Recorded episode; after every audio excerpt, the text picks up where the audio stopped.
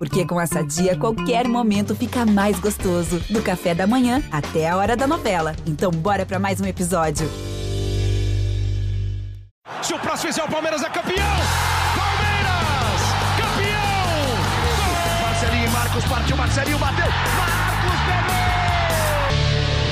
Verón! Fala, torcida palmeirense, começa agora o G E Palmeiras, o podcast exclusivo sobre o Verdão aqui no G E, e voltamos já, tinha prometido voltar na semana que vem, mas voltamos, acho que Palmeiras e Atlético Mineiro, líder, é, líder e vice-líder do Campeonato Brasileiro, merece um podcast exclusivo sobre essa partida, e eu, Felipe Zito, estou aqui com o Thiago Ferri e Leandro Boca para conversar sobre esse jogo polêmico. É um jogo pesado para o Palmeiras. Eu já vou começar já com vocês, acho que não tem como fugir. É, a arbitragem interferiu no resultado, definiu o resultado. É, Boca, quero ouvir sua opinião como torcedor. O que, que você achou da arbitragem da partida de hoje? Quando surge Família Palestrina, Zito, Ferri, um prazer estar aqui com vocês. Eu vou ser muito simples com vocês. Se eu sou Abel Ferreira, se eu sou o Gagliotti, se eu sou o Barros, o time do que vai para o intervalo não volta para campo. Curto e grosso, não volta para campo, é W O. Cara, inadmissível o que aconteceu, e independente de eu ser palmeirense uh, ou, ou com relação a qualquer outro clube, isso não pode acontecer. Eu já achei uma evolução do mundo do futebol quando nasceu o V A R. Pô, pô que beleza, cara, pô, tem no tênis isso, tem no vôlei, o futebol vai ser um, um, um esporte no qual a gente vai poder corrigir erros e a justiça vai poder ser feita. Aí acontece o que aconteceu no jogo de hoje, acontece em outros jogos, com outras equipes, e não em nome do Palmeiras, mas, cara, em nome do futebol. Esse tipo de coisa acaba com a partida, acaba com o jogo, me deixa extremamente revoltado. É, poderia ter acontecido com o Galo, poderia ter acontecido com outros clubes, não dá para admitir. Ah, mas quando é cartão amarelo não tem que ver o V A R. Por que não? Por que esse tipo de coisa? Se existe o V A R, se existe dúvida, isso tem que ser arrumado. O juiz influenciou diretamente o resultado da partida. Nós vamos falar sobre a partida aqui. É certo que o Palmeiras também não jogou, é certo que o Palmeiras não fez nada, é certo que, que o Palmeiras hoje não teve um jogador para tocar a bola e decidir o jogo, que só deu Galo, principalmente depois da expulsão. Só que depois que o Patrick de Paula foi expulso, o Palmeiras não, fez, não, não teve a chance de fazer absolutamente mais nada. E nós perdemos o treinador, nós perdemos o auxiliar técnico. Então foi uma sucessão de acontecimentos que culminou com uma vitória e também culminou com a liderança do Campeonato Brasileiro. O campeonato é muito longo, tem muito jogo por aí, o Galo pode ser campeão, o Palmeiras pode ser campeão, o Flamengo pode ser campeão, outro time pode ser campeão. Mas fica aqui meu protesto, tal como foi no vídeo que eu gravei para o G E, que não, não pode ser decidido na arbitragem da forma que foi. Uma vergonha. Tiagão, você acompanhou a entrevista do Abel. Quero saber sua opinião, claro, É, sobre a decisão do árbitro. Eu já vou dar a minha aqui. Eu acho que era um lance que não era... A gente pode discutir a falta, eu achei que foi falta, mas não, na, minha, na minha ideia não tem nenhum cabimento, cartão amarelo, e o juiz demora muito. É o que eu falo sempre, principalmente em lance do V A R, né? Quando tem muita demora, você já tem várias, se permite várias interpretações. A arbitragem não passa nenhuma segurança para ninguém em nenhum jogo. Às vezes eu vejo até árbitro segurando alguma decisão para esperar o V A R para poder rever a jogada. Então está tudo muito ruim. É muita insegurança e isso só aumenta o nervosismo dos jogadores, do, da comissão técnica. Tudo bem que a, a, a, o Palmeiras é muito pilhado já, né? É, já é meio que por natureza e isso ficou muito mais forte com a presença do Abel. Mas, voltando, enfim, voltando ao lance, para mim não era lance para cartão amarelo, o Palmeiras sim foi prejudicado pela arbitragem. Tiagão, sua opinião e que, que, como é que foi a declaração do Abel aí pós-partida? Oi, Zito, Boca, pessoal que acompanha o podcast. O Abel Ferreira culpou, não o árbitro Bruno Arleu de Araújo, mas o árbitro assistente um, Rodrigo Correia. Segundo o Abel, foi o Rodrigo Correia quem expulsou tanto o Patrick quanto o Abel, porque o Abel, né, foi expulso logo em seguida na jogada. Então, o que vocês falaram eu concordo, não era para mim uma expulsão, eu acho que é fa- era falta mesmo, eu acho que o Patrick acabou fazendo falta, porque falta sem querer é falta também, você comete falta sem querer. A questão é que ele não, você, primeiro que você está aos trinta e cinco do primeiro tempo, é um, é um lance sem querer, numa jogada, é, não vou dizer que o árbitro tem que controlar essas coisas, mas pô, tem que pensar um pouco também, trinta e cinco minutos de jogo, é um lance para realmente você dar um segundo amarelo. Um lance que... E, ó, bom, a, as imagens que a gente acompanhou da partida, eu não vi o árbitro fazendo sinal de vantagem. A minha impressão é de que o árbitro não deu vantagem. Na visão do árbitro, não foi falta. E aí o, o Abel diz que o, que o auxiliar, o auxiliar número um, o Rodrigo Correia, indica para ele que foi falta e era falta para segundo amarelo. E aí ele acaba expulsando o Patrick. E aí o Abel, que falou veementemente que o, Abel, que o Patrick tinha escorregado no lance, reclamou, reclamou, reclamou, já tinha tomado um amarelo um pouco antes, foi expulso pelo Bruno Arleu. E, e aí, assim, realmente, o argumento do Abel é, acaba qualquer análise a partir do momento em que isso acontece tão cedo no jogo. É verdade, é, Palmeiras acabou, basicamente acabou, aliás, o pacote expulsão mais o gol do Atlético no último lance do primeiro tempo resolveram a partida, que era muito difícil, a questão, uma questão anímica de, de controle mental, mas que o Palmeiras não tenha descambado para bater e tal, mas é difícil, derruba muito pela sequência do que aconteceu, e, e o Abel até entendeu isso, ele deu a entender, inclusive, que as trocas que ele fez no intervalo foi já sabendo que seria muito difícil reverter, vai fazer uma gestão física agora, pensando no, no jogo com o São Paulo. Então, querendo ou não, é um jogo que a estratégia do Palmeiras ficou muito prejudicada, o Abel, inclusive, disse que o Bruno Arleu pediu desculpa aos jogadores depois da partida, a versão do, do técnico do Palmeiras depois do jogo, de que ele pediu desculpa, mas que ele falou, agora é tarde demais.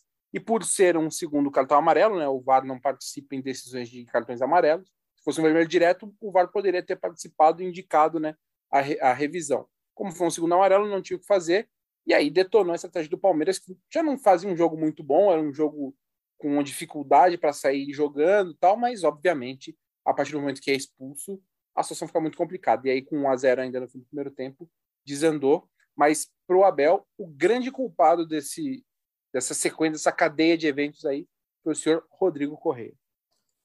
Aí, como você falou, né, o, lance, o último lance do primeiro tempo, é, tem aquele cruzamento na área que o Savarino abre o placar. Ali acabou o jogo, né, praticamente, porque o Atlético é um time de muita imposição ofensiva, com muita opção. Você vê a participação dos laterais o jogo inteiro, então é quase sempre...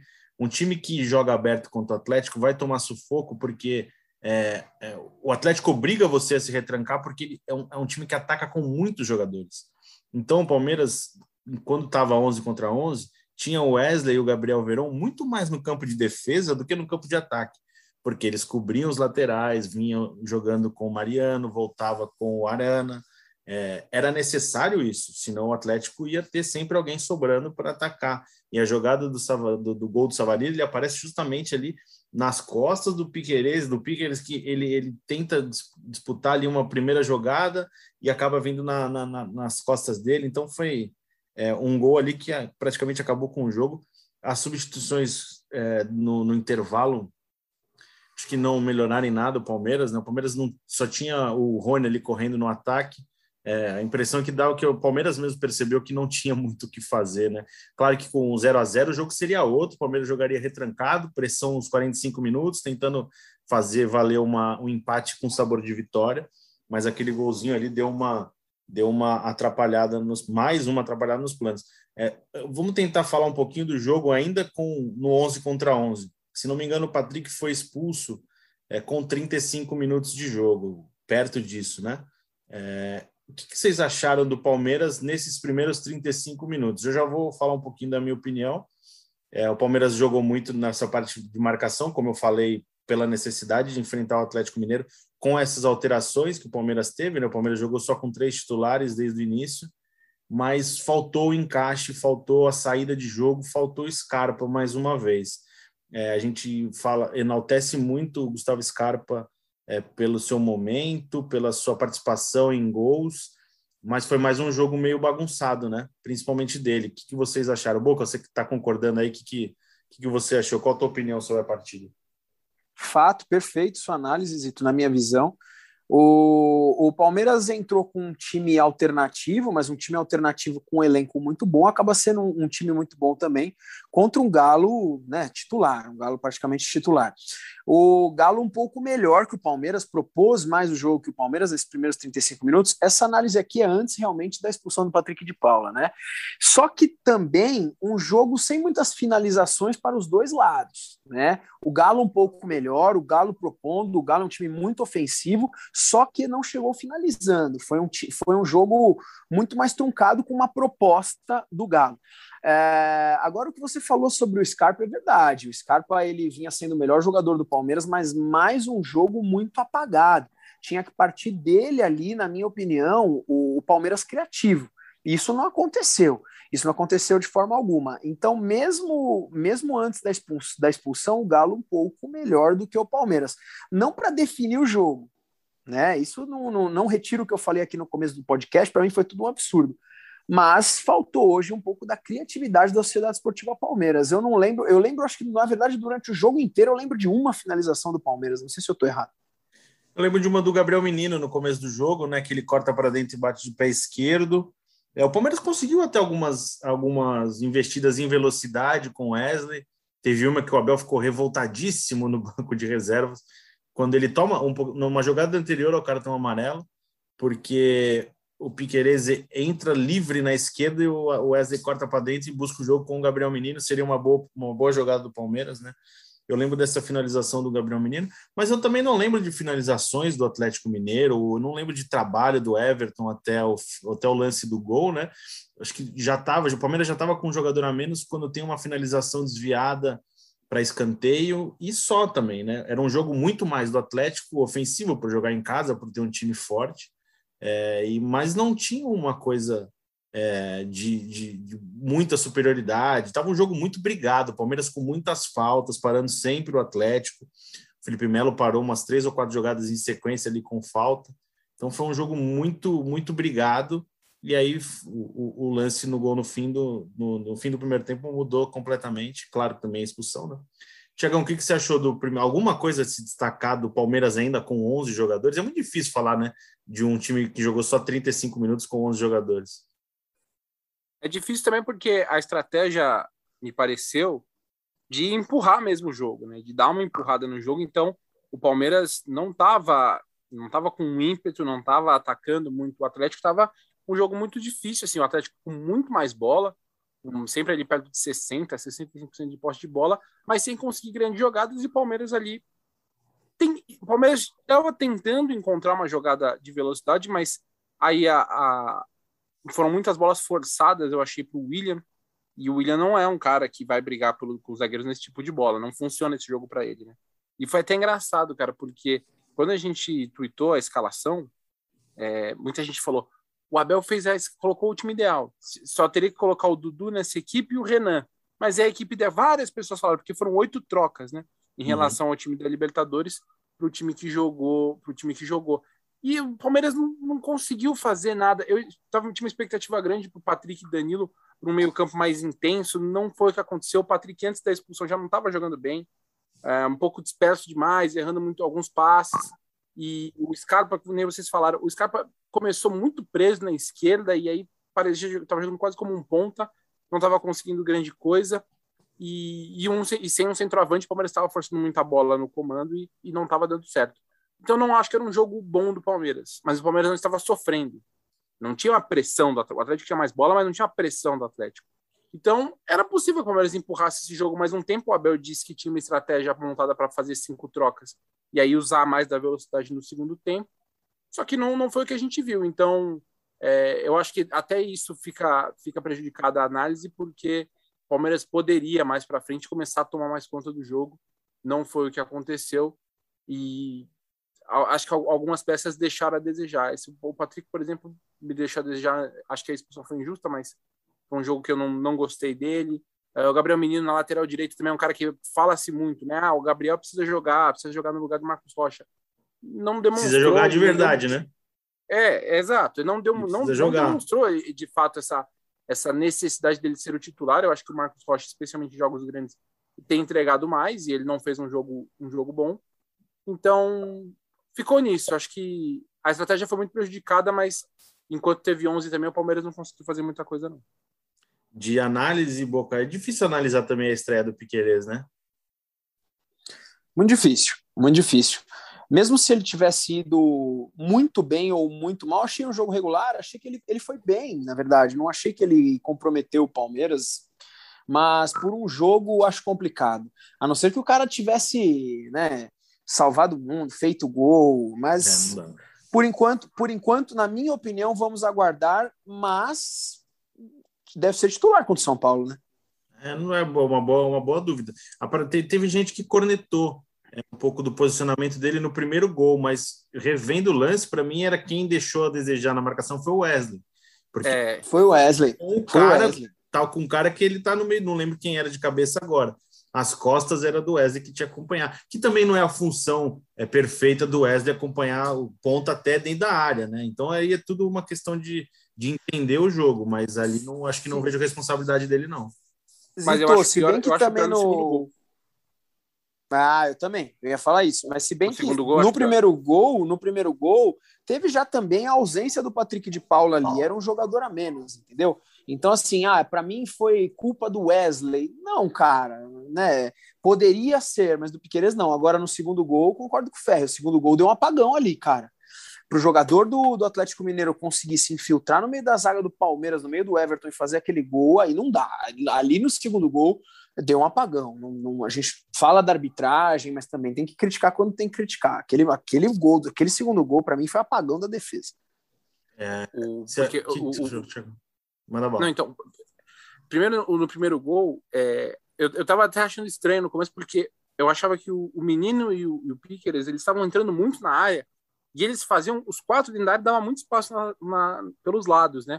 Só que aí o Verón tava voltando muito pela direita, e o Wesley fazia essa função na esquerda. Então, eu tendo a achar também que o Wesley deveria estar acompanhando mais o Savarino no primeiro gol, né? Tem, por mais ter sido ali nas costas, eu, eu imagino que tenha, que tenha rolado uma falha de comunicação ali. E aí, no segundo gol, o, o Piquerez está com o Savarino, né? E o Savarino se antecipa ao Piquerez e consegue fazer o gol e se antecipa também ao Everton, que saiu atrasado ali na, na jogada, né? Ele acabou dentro da sala tomando uma pancada na cabeça. Até para quem não viu ainda a coletiva, o Abel falou que depois estava tudo bem, ele saiu com a visão um pouco turva, mas já estava bem. E o Abel acha que ele vai poder jogar contra o São Paulo sem problemas. Então, teve muito trabalho, assim. Palmeiras, o, o Atlético jogou muito no lado esquerdo ali com, com o Savarino... Uh, no lado esquerdo da defesa do Palmeiras, né? Com o Savarino, Mariano também. Então, foi, teve problemas, assim, mas ele, em alguns momentos, fez um jogo ok. Por conta mais desse, desse, desse, dessa dificuldade aí, eu, eu fico com uma estreia bem regular. Eu diria que foi uma estreia bem regular. Eu dei nota cinco para a atuação dele. Acho que o único jogador que teve nota seis que eu, que eu coloquei foi o Jailson, porque o Jailson entrou, fez uma defesa e não aconteceu nada. Mas todos os outros jogadores do Palmeiras de cinco e meio, entre cinco e meio e cinco. E só falando um pouquinho do segundo gol, eu achei falha do Everton. É, porque na primeira jogada é um lance para o goleiro que geralmente o, o atacante antecipa, né, o goleiro e consegue desviar para o gol. E a bola passa pelo Everton. Ele faz o, momento, o movimento da defesa, a bola passa por ele para depois encontrar o Savarino. Ele, não sei se ele foi muito lento na jogada ou se ele já estava esperando o choque ali com, com, com, a, com o atacante do, do Atlético e aí, sei lá, desconcentrou, mas eu achei falha. Achei que a bola passa por ele. Se a bola para nele, não tem gol. A bola ficava ali já mortinha na, na mão dele. Então, acho que teve, teve falha do Everton também nesse lance.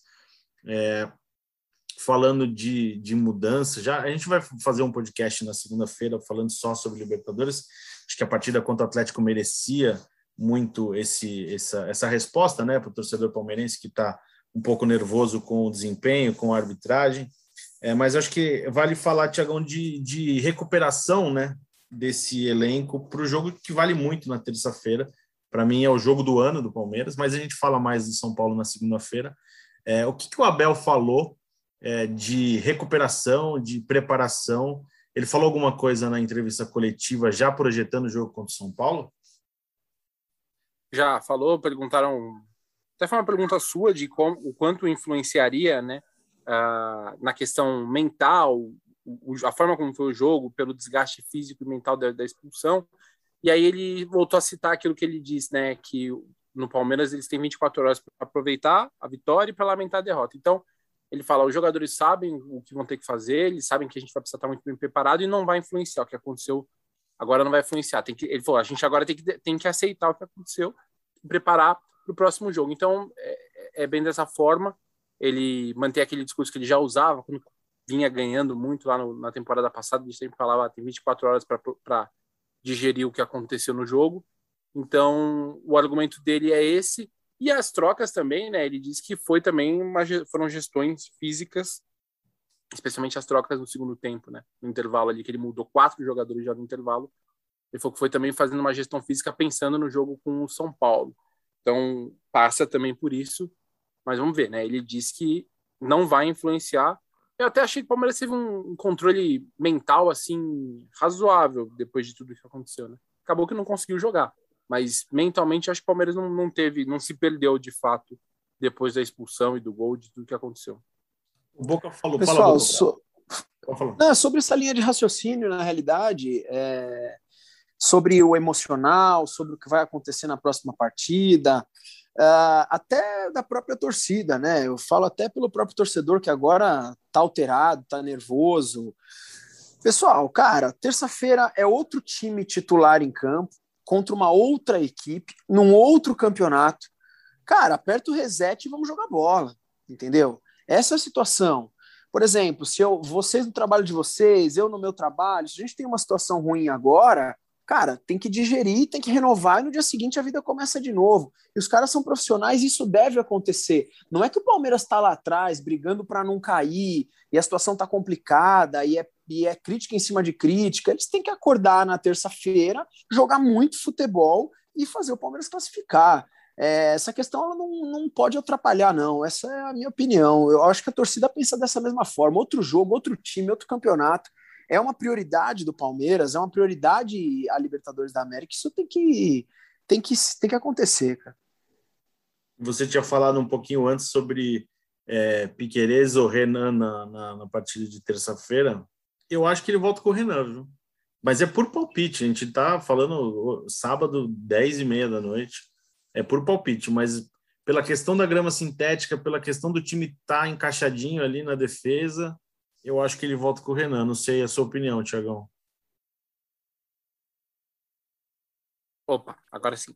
Eu acho também que volta o Renan, até porque o Renan jogou bem contra o São Paulo, né? Uh, uma questão também, acho que o Renan fez por merecer ter, jogar mais a, a próxima partida. E, e o Piquerez está num processo de, de, de ambientação, né? Então, não, não acho que seja, seja uma troca. A gente tem que ver se ele vai colocar, manter o Breno Lopes na equipe, né? Se vai jogar novamente com o Breno. O Wesley entrou bem, hoje achei que não fez um grande jogo, então eu vejo mais essa posição como um possível debate. O Veiga, o Scarpa eu acho que também não deu, não fez grandes coisas hoje para levantar essa discussão, eu, eu também imagino que o Veiga jogue, então a, a, a minha principal dúvida é quem vai ser o atacante ali pelo lado esquerdo, o cara que vai ter a responsabilidade também de marcar o Daniel Alves quando o Palmeiras estiver sem a bola, né? E eu vou te falar que provavelmente não será Luiz Adriano, né? Pois é, Luiz Adriano... Luiz Adriano poupado, né? Foi poupado, mas ele tem um trauma no joelho direito, que é o mesmo joelho em que ele tinha um edema, né? Então é uma coisa para se acompanhar também nos próximos dias. Pessoal, deixa eu colocar uma, deixa eu colocar uma questão aqui para vocês. É, queria saber a opinião de vocês. O Abel... O Abel não, né? Na realidade, porque o Abel já estava fora. Quando o Palmeiras mudou, colocou uh, os quatro jogadores de uma vez só, e entrou o Rony lá na frente, é, eu questionei a, a, seguinte, a, a seguinte coisa, né? O Galo tem o Hulk, o Galo tá trazendo o Diego Costa, uh, o Flamengo tem o Bruno Henrique, o Flamengo tem o Gabigol, enfim. Será que, naquele momento, o Palmeiras com um a menos, não seria melhor a entrada do Dudu ao invés do Rony lá na frente? Por que eu pergunto isso para vocês? Pode ser ignorância total da minha parte, só que naquele momento com um a menos, eu achei que faltava algum jogador que batesse no peito para decidir. Aquele cara que assim, meu, toca naquele cara para alguma coisa acontecer, para criar-se uma jogada. Porque com um a menos, contra um time tão forte, contra o do Galo, eu, eu olhava lá, eu via, eu via excelentes jogadores, Danilo da base, aí tinha o Zé Rafael, o Danilo Barbosa, e o Rony lá na frente, eu não via nenhum desses jogadores como um jogador que pudesse ser decisivo, um jogador que pudesse matar a bola no pé e dar sequência a alguma jogada. É, será que o Dudu não cabia nesse jogo de hoje? Eu acho que não, não é ignorância, não. Cada um tem uma opinião, uma versão tática é super válida. Eu já pensaria, eu penso diferente. Eu colocaria o Deyverson, porque é um jogo ruim, você tá com uma inferioridade numérica e talvez a tua única saída seja a bola na área. Jogar a bola para cima para ver o que acontece. Era a única saída de jogo, porque ali pelo meio não ia acontecer muita coisa, como não aconteceu, né? É, eu acho que a entrada do Dudu ia mudar muito pouco em questão, comparando com o Rony. Eu jogaria com o Deyverson e jogar a bola para cima para ver se consegue alguma coisa, uma cobrança de falta, sabe? Alguma coisa que poderia sair por ali. É, eu acho que poderia casar melhor, mas é, agora, a gente falando agora, né? Depois que deu tudo errado, fica muito fácil falar, né? Fica muito confortável para a gente. Se, se ele coloca o Rony ou o Dudu e fala, deu tudo certo, fala, não, é um gênio. Deu muito certo, um nó tático, né? Mas eu, eu, eu voltaria com o Deyverson para jogar a bola lá em cima e ver o que acontece. É, eu, essa troca também eu faria. Até porque o Abel argumentou que uma das coisas que ele pensou era deixar a equipe mais alta para jogar para bolas aéreas. Então, nesse sentido, acho que o Deyverson casaria. E eu não colocaria... Eu acho que ele não colocou o Dudu... É, eu, na, minha, na minha ideia, o Dudu jogaria um pouco hoje, pela questão do jogo com o São Paulo de desgaste. Porque ele, ele falou que influenciou isso. E aí, quando ele... Pela, pelo tom, né, da, da, da entrevista do Abel, ele meio que viu que depois do intervalo ali não ia conseguir nada mais no jogo. Então, eu acho que ele preferiu não colocar o, o Dudu para evitar talvez um possível desgaste, para evitar algum possível problema físico, e pensando no jogo, no jogo de volta contra o São Paulo. Porque em condições normais também eu, eu, eu acho que era uma troca natural a se fazer. E aí eu acho que ele poupou, segurou por, pelo cenário do jogo e pensando na Libertadores. É isso, amigos. Acho que falamos bastante desse jogo de sábado já, né? É, alguém quer dar um destaque final sobre o fim de semana palmeirense, que vai ser um pouquinho triste por causa dessa derrota, Boca? Destaque final, família palestrina, é que o Campeonato Brasileiro é longo. É, muita coisa pode acontecer. Da mesma forma que eu comecei esse podcast, eu termino. A minha frustração com a arbitragem, para mim, diretamente, diretamente atrapalhou o, o resultado da partida. Só que, em compensação, torcedor palmeirense, vamos acordar. Terça-feira tem outro jogo em outro campeonato, com outro time contra outro time. Então, quanto ao Campeonato Brasileiro, vamos jogar primeiro a Libertadores. Depois a gente volta a atenção para cá, porque é muito longo e o Palmeiras ainda pode buscar sim. É isso aí. Agora, depois de trocar ideia, é bom conversar, falar de Palmeiras, que a gente dá uma, uma respirada, que eu comecei esse podcast já bem nervoso aqui. Um abraço para vocês, avante palestra, e na próxima a gente vem falar de Libertadores. E você, Tiagão? Quer dar um tchau especial aí? Algum assunto que você queira deixar aí no ar para todo mundo? Não, acho que a gente falou tudo o que precisava sobre esse jogo. A gente volta agora a falar sobre Libertadores. Um bom fim de semana a todos. Cuidem-se. E até o início da semana que vem. É isso, galera. Já quem está ouvindo no sábado ainda, nos últimos minutos de sábado, um bom sábado, um bom domingo. Voltamos na segunda. É, lembrando sempre que você ouve o podcast G E Palmeiras no Globoplay, na página do Palmeiras no G E, é, no seu aplicativo aí favorito de podcast.